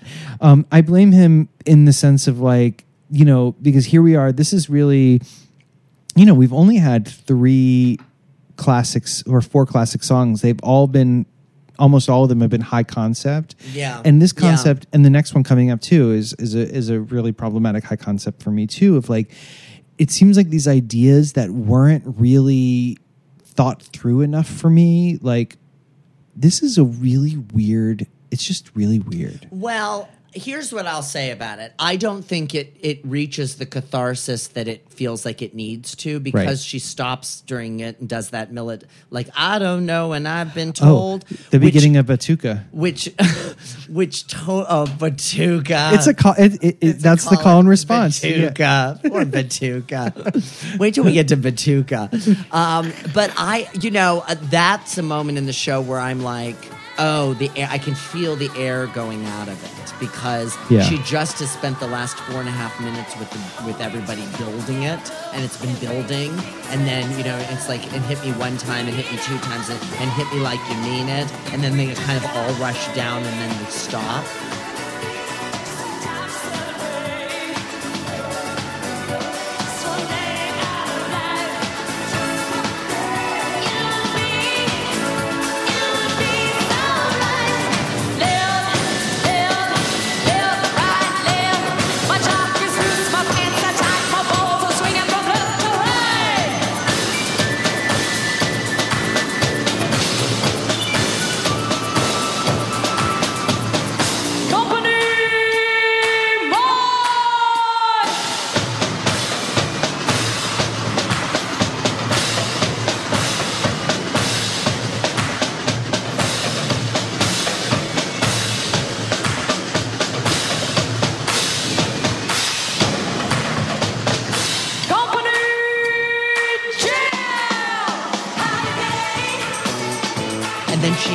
Like speaking section, which in other cities, I'm assuming it was not as concise. Like she talked and did, you know. And then they kind of end the song, and she has to be dragged off the stage, a la James Brown. that part i think is really funny Yeah. because it technically they're presenting this as the end of the show. Yeah. And so she's like, I don't want to go, and she, you know, she does the whole Jane, and the Three way that times. yeah, it's Three- it's pretty three funny. fake outs, It's three pretty funny, and the way that, that she does that one move where she like Crawls on the ground. Yeah. yeah is hilarious. And she like throws Nikki at one point. Yes, like, yes. Nikki Nikki goes to the ground. Yeah, and I love that. Yeah, I love all of that too. I love the ending of it. I agree. The sort of chaos and fun of it, and the sort and of like and the girls that she beat up in causing a commotion have now been able to overpower her and drag her off right? the They stage, finally get her, which They is get I her. like. I like yeah. that. Well, because she doesn't know what's going on. I'm sorry. I'm so, she keeps saying I'm sorry. I think that's to you, Kenny. I'm sorry for this number. I'm sorry, Kenny. I'd like to think it's so. I accept your apology, but I never want to see it again. So the music ends, the curtain falls, but the lights don't go up. Because we know. We have more to come. Yeah. Now, yeah, because she's done an encore before, so we know that there's one coming. Yeah, there's Yeah. two encores. Well, we, we don't know that. Yeah, yeah. So she does. Um, she she comes out in Victorian dress uh, knockoffs from the um, My Fair Lady uh, Covent Garden scene, and uh, she and everybody do a very high concept version of Justify My Love. We're now in the fourth section, which is technically called encore, but I would call just like whatever I want to do now. what do we have lying around backstage? Let's get dressed up. I mean, I don't know, Mark. Like, I gave this a D. Well, here, okay. So a few. Pro- First of all, I do think the costume for so "Justify My Love." She lip syncs "Justify My Love" in this kind of like fashion show dance thing. There is that moment when. Well, I have a few things to say. First of all, I think the costumes are incredible. Agree. And I love Madonna d in the eye patch. The eye patch has arrived. And the and the the the binoculars or li- glasses come back The this- binoculars are or here. Not binoculars, but the the eye the eye the opera glasses. yeah, the opera glasses. Um, and I love and and she's wearing a hat. Yes. which is you know. I've Oh. always I have friends. We always like, oh, it's always a problem when Madonna's wearing a hat. and this is this is a tour that's had a lot of hats. It has. She had a top hat and earlier.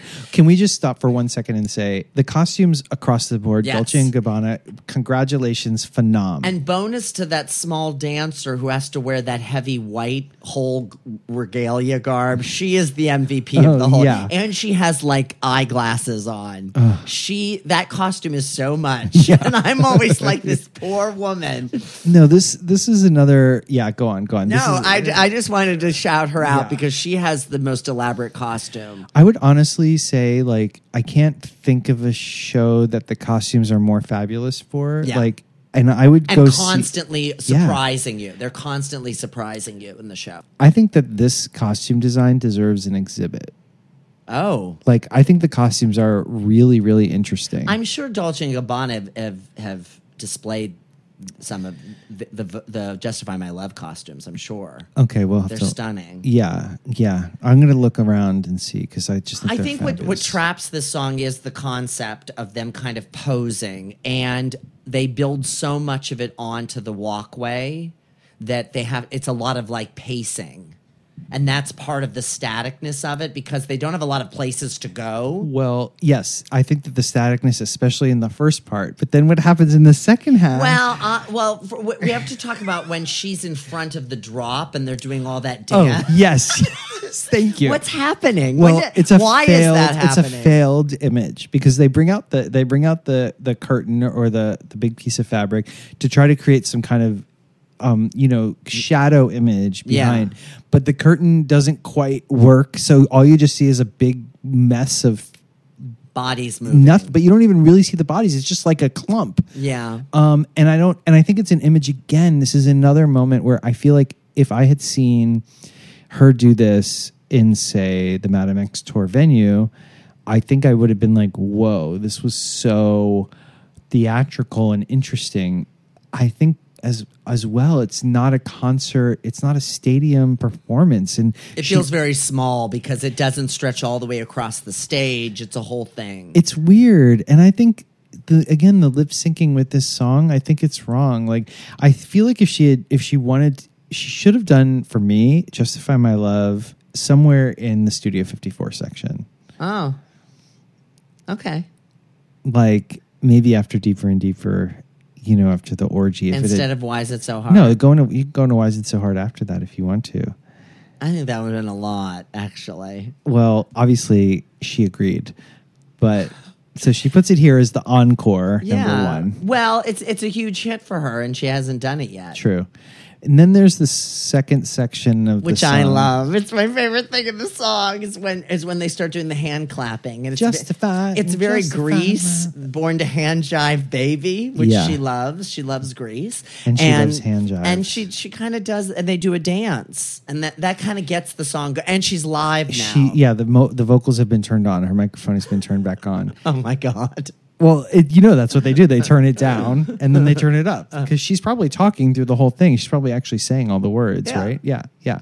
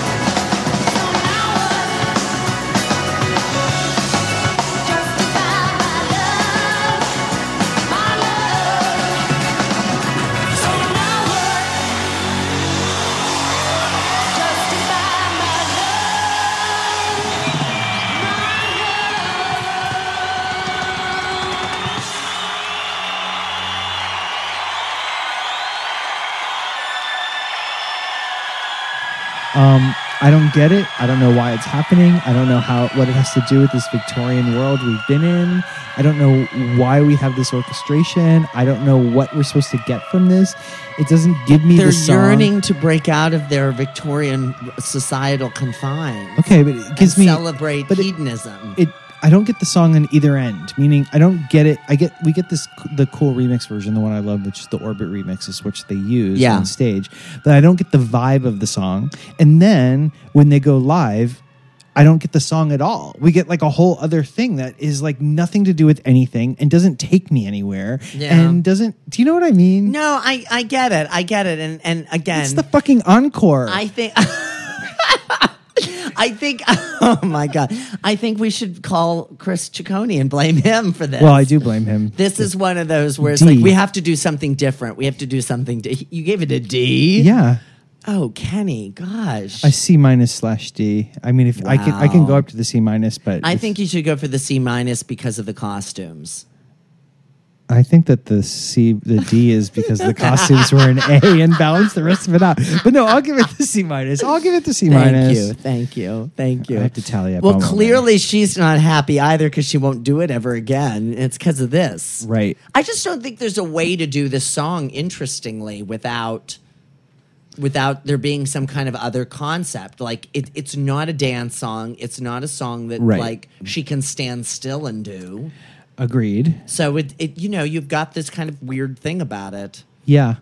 So the song ends and they kind of all walk off the stage really, really, really, really slowly. Uh huh. And um, and then she kind of looks back at us and the audience goes crazy again. And then Oh yeah, such a weird. Again, a moment. If I like, because there's that weird music that comes in. It's sort of like you know, music for like a a film. Yeah. And it seems like again, like we're in a some horror weird- movie, a suspense movie. you know, she talks about loving um, Orlando, so I can't help but think that there's some kind of Mm, references probably. to. Oh, yeah. but it's like this weird moment that, again, if it had been in a small theater, I would have been like, "That's so weird," but I love it. On the stadium, I'm like, "That's not what I need is the encore." Okay. I get that. I get that. And I and I and I see the parallels of it and I do wonder sometimes like I, I think of the performance of Frozen in the Madame X tour with with Lourdes superimposed. I think of that and I wonder how that would have looked in a big stadium. I actually In think that that, would have looked amazing though, because In a that big stadium. visual, the Yeah. visual, and her being morphed by that, you know, is so beautiful and Yeah. perfect. And, Yeah.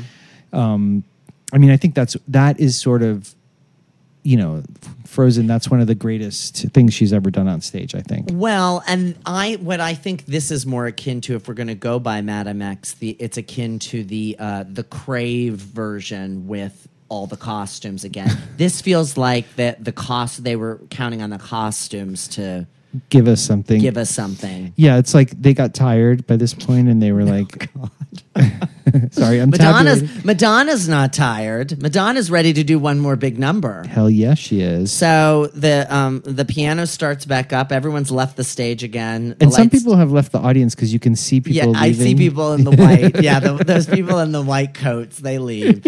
And um, but you know who's not left? Our friend Will from uh, from our podcast. He pointed out that young woman that literally looks like she just came from her office to come see the show. Yes. and you see her in the Fever and and Vogue footage. You see her just partying it up down front. You know she shaved, saved her shekels and came from the office. She looks like you know she, she did some typing, and she's here at the Madonna show tonight. Oh, um, so they've left. Uh, uh, half the audience is left, and then the piano starts back up. The keyboards start up. Yes. And the lights come in, and the Perot, the Pierrot clown is around. Yep. Niki and Donna are in the isolated areas singing along.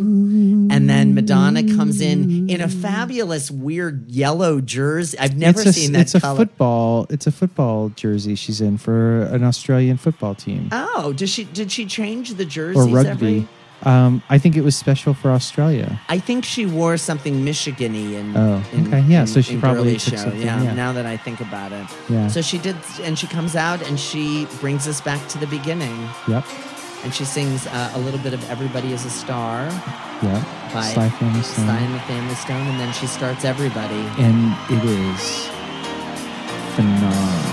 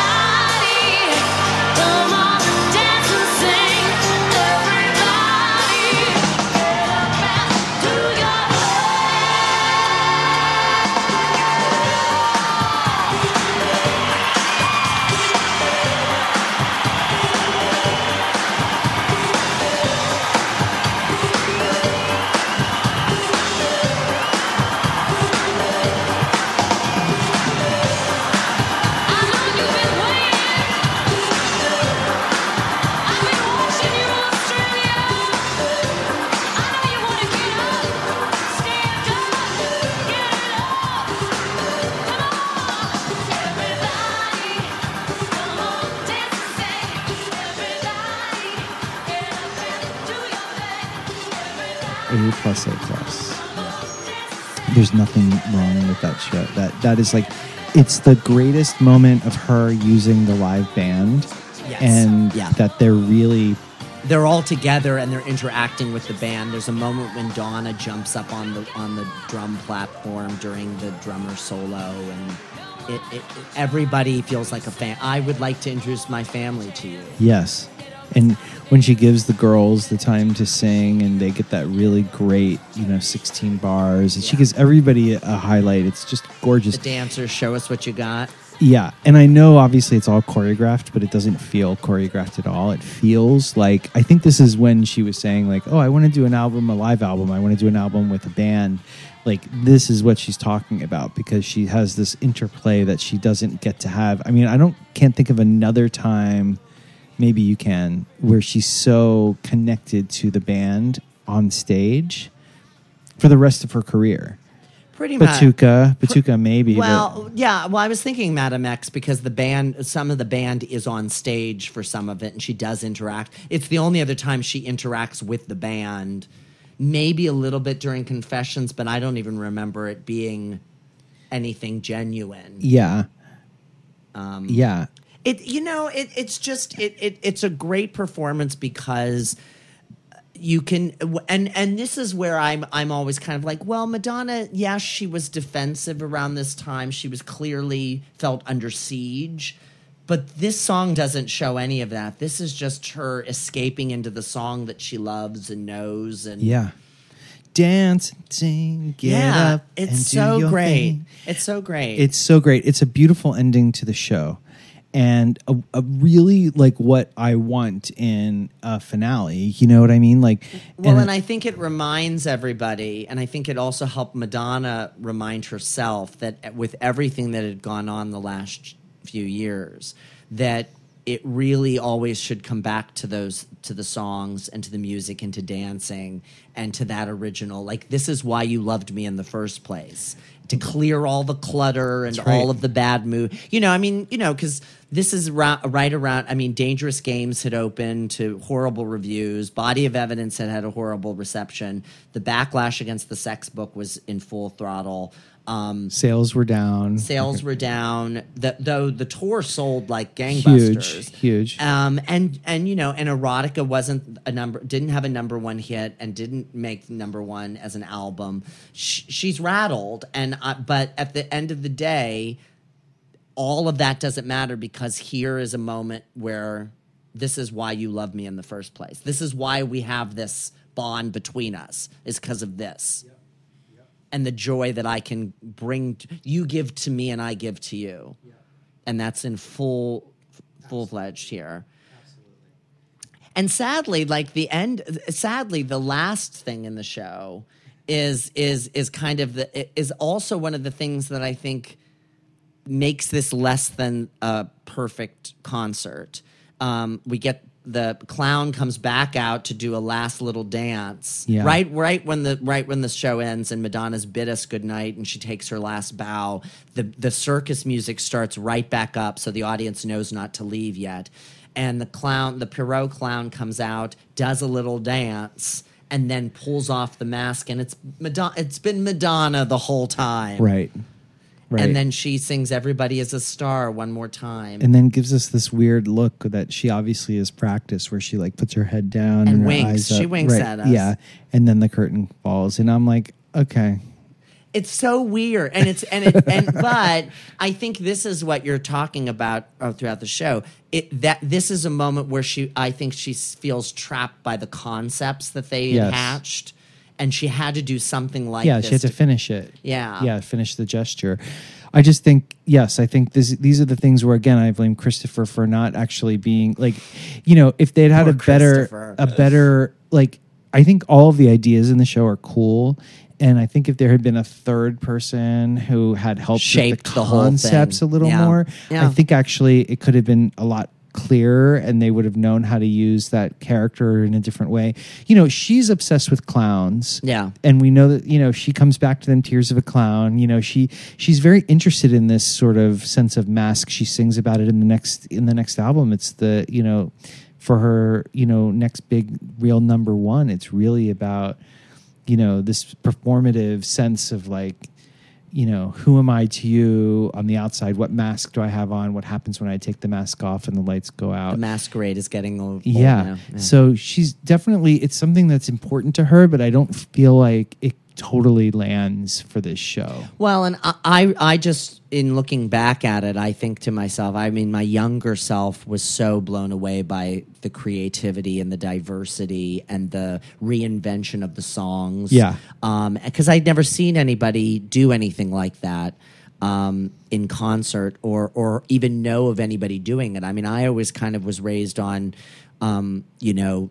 The, the the musicians my fa- parents loved they just did their hits because that's what everyone wanted to hear like they heard them Yeah. and so for Madonna to be so challenging and but now looking at it Madonna would never end a concert this way she would Right. she, I mean she rarely says thank you at the end at the end of the night now even Yeah, it's so it's it is an int- I mean, I think you're right. I think you know, um, in a way, like if I break it down and I do all these grades, you know, it ends up being like a B plus A minus when I'm actually or even a B. But I think really the show is an A. The adventurousness of it, the way she's taking risks at this moment, and I will say she gets extra points because like you said, I think there is a very possible world where this is the end.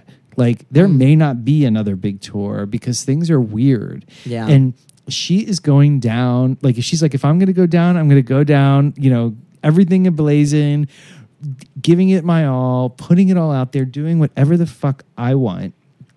Because I don't think there's anything in the show that's there to please anybody. except no her. no no no no no And that's pretty interesting. Yeah, and and and it's and, and it's an interesting. The tour has a very interesting life to it now.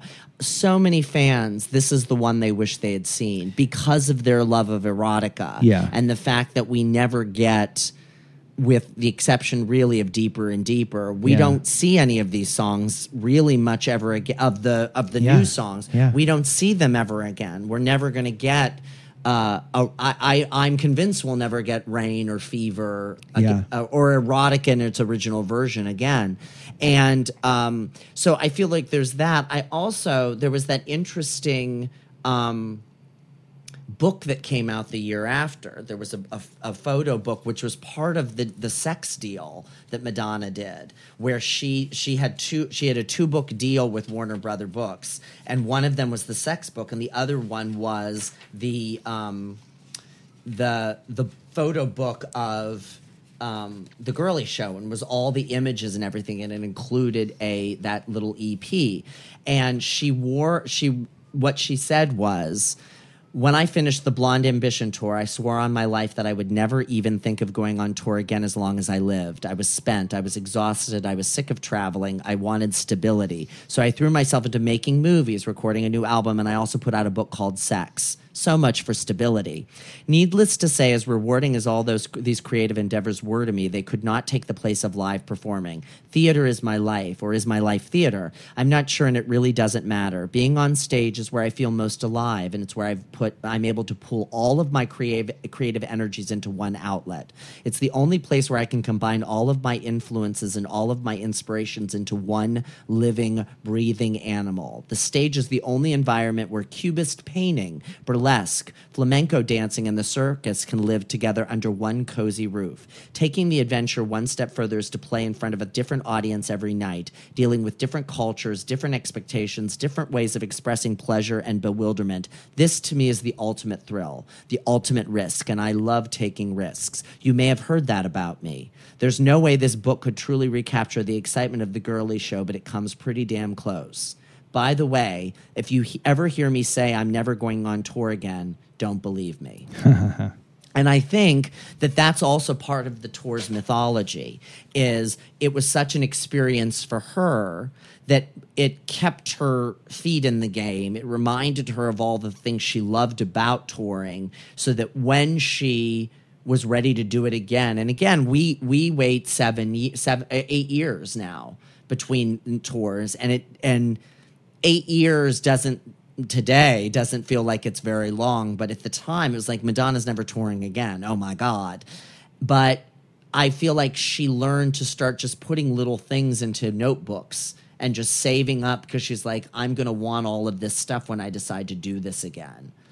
And she found a way of working on the Girlie Show that I think she still approaches the shows now in this weird, interesting way. And for all of its highs and lows, and I do think there are a lot of highs and lows to the Girlie Show, this is the one that feels like if Madonna had done a Broadway show, Yeah. it would have been something like this. No, yeah, that's what I mean when I say this is the mother to Madame X. This is this is the closest she got to articulating that. You know, because I think, but when we get to Drowned World, it's like she's playing to a large space. She knows she's doing the big images, and um, she's very thoughtful about that. But this feels to me like, yeah, it is a performance piece. Um, and again, if it had been in that context of being in a fifteen hundred seat theater or even smaller, you know, I think a lot of the concepts that I don't feel like work for me in the larger sense could have worked for me there. you Yeah, know? yeah. Um, but I, I, I, I think what she says about the tour is exactly why I have to sort of curve the grave again, the grade, the grave. It's exactly why I have to curve the grade of the concert overall because I think the intention is Yeah. is worth a lot. Like there's an earnestness to the desire to stretch and to push, which is part of this whole section and part of you know why this is the end of our season meaning Yeah. she pushes things all the way to the to the very edge i mean she's in a pretty dangerous moment in her career because Yeah. of all of this in an exciting way but also a really scary way and it is right after this that she's like i need to take some time off i need to breathe i need to shift the way that i've been working because i've been crazed i've been crazed you know Yeah. and this is sort of the end of that. And she's like, Well, if the world hates me, if the world is going to destroy me, I'm going out. Fuck you. Here I go. You know, and on my on my terms On and my in, terms. in my way. And I think I love that we're back at the beginning with everybody because it it it does we're at a at a place in Madonna's career where she's at a fork in the road. Yep. And the next few years are going to be a lot of change and a lot of doing f- uh, both by design and by necessity, having to do things differently. And I think having to kind of go back and perform everybody every night again at the end of a long, complicated, difficult show really kind of harkens her back home so that at the end of that last show, she's able to say, you know, I did well this year in 1993. I'm ready to end the year, start a new page, hang out in Miami more and Yep. just and and find new inspirations, make some new friends, get some new creative stuff happening, which you know, we'll see how that all serves her in the coming years. But at this moment, it's kind of a thrilling place for her to be and a place of kind of unknown because we don't know what's lined up. Like there's no announcements. There's no. We don't know what Madonna's going to do. Like she doesn't have eight movies in the hopper ready to go. She's she's kind of like okay, let's t- let's stop. Yep. And unlike Madonna, though, we sort of know what's coming up for us. We're going to take a little break, We are going to take a tiny break. a tiny break, and then we're going to come back with season three, which we have lots of ideas for already. What a great season this has been. I can't believe it's been only five years of Madonna life. Mark, it's been a journey. I mean, I just want to reflect on this for a second because we've really, you know, we started this season in the height of the pandemic and it was really challenging for us to figure out how to make it work and what was going to work for us. And also both you know the bookends of this season um, like a prayer and erotica for both of us are really deeply personal experiences. And um, and it's been hard to navigate in a, in a good way for us to think it sensitive you know with sensitivity about what we both need out of this experience also why we're doing this what we Yeah. need from each other Yeah. and like also to really revisit this time i don't think is nostalgia No. it's really like discovery and it's been really thrilling and very moving i feel changed from this experience of this this season and and I I also feel like we've had. I agree with everything you just said, um, and I'm also so buoyed by um, so many of our listeners and the people that have, have reached out to us uh, to uh, correct us, to celebrate us, to um, add more fuel and facts to the fire. Um, just to know we have so many engaged listeners means so much to us. And I know, and I've heard, we've heard from so many of you who have felt such a connection to the podcast through the pandemic. Um, just like it's been for us, such a kind of like a, a, a thread to kind of hold on to as we kind of move through these months of isolation and confusion and um, scary times. Um, but we're doing it all together, and um, it, it just has meant the world to us that um, we've been able to get through it together, and we've helped in some small way all of you to get through it. And we're all in this together as we always are. Um, so just thank you, all of those people. Our sisters and my sisters and me. My sisters and me. That's terrible. um, agreed. Brothers and agreed. sisters, they've always been there for me. We have a connection.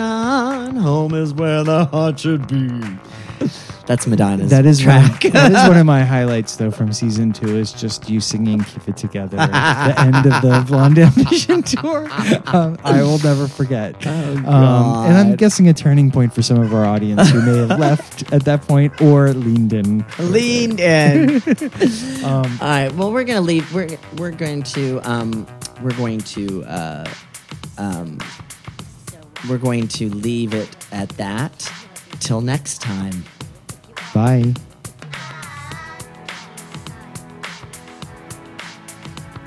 This is Mark, And this is Kenny. and this is all I want to do is talk about you. We have been so lucky to hear from so many of our listeners about Madonna, about their lives, about different albums, different videos, some fashion questions. Uh, we wanted to open up um, and uh, we will be answering some questions um, if you want to ask them. So go to our Instagram page. It is all I want to do. Two is uh, the number two is talk about Madonna on Instagram and slide into our DMs and ask us a question, and we will answer it on an upcoming episode. To be clear, questions about Madonna. Exactly. or or Madonna adjacent topics. Yes. You can also ask about Mark's love life. There's will be some short answers. Mm. Till next time. Bye. Ask us questions. Are you going to settle down one day, have a baby, right? Why can't I have a baby in settle? I'm just gonna pop it right out. Thanks, Madonna. I'm looking forward to coming down to Australia, and I hope you don't have the baby there. I wish I could do it like a kangaroo. You know, they can jump around and like carry the baby at the same time. okay, we better end this. oh well. See, nothing's changed. Yeah, you have time. I have not changed.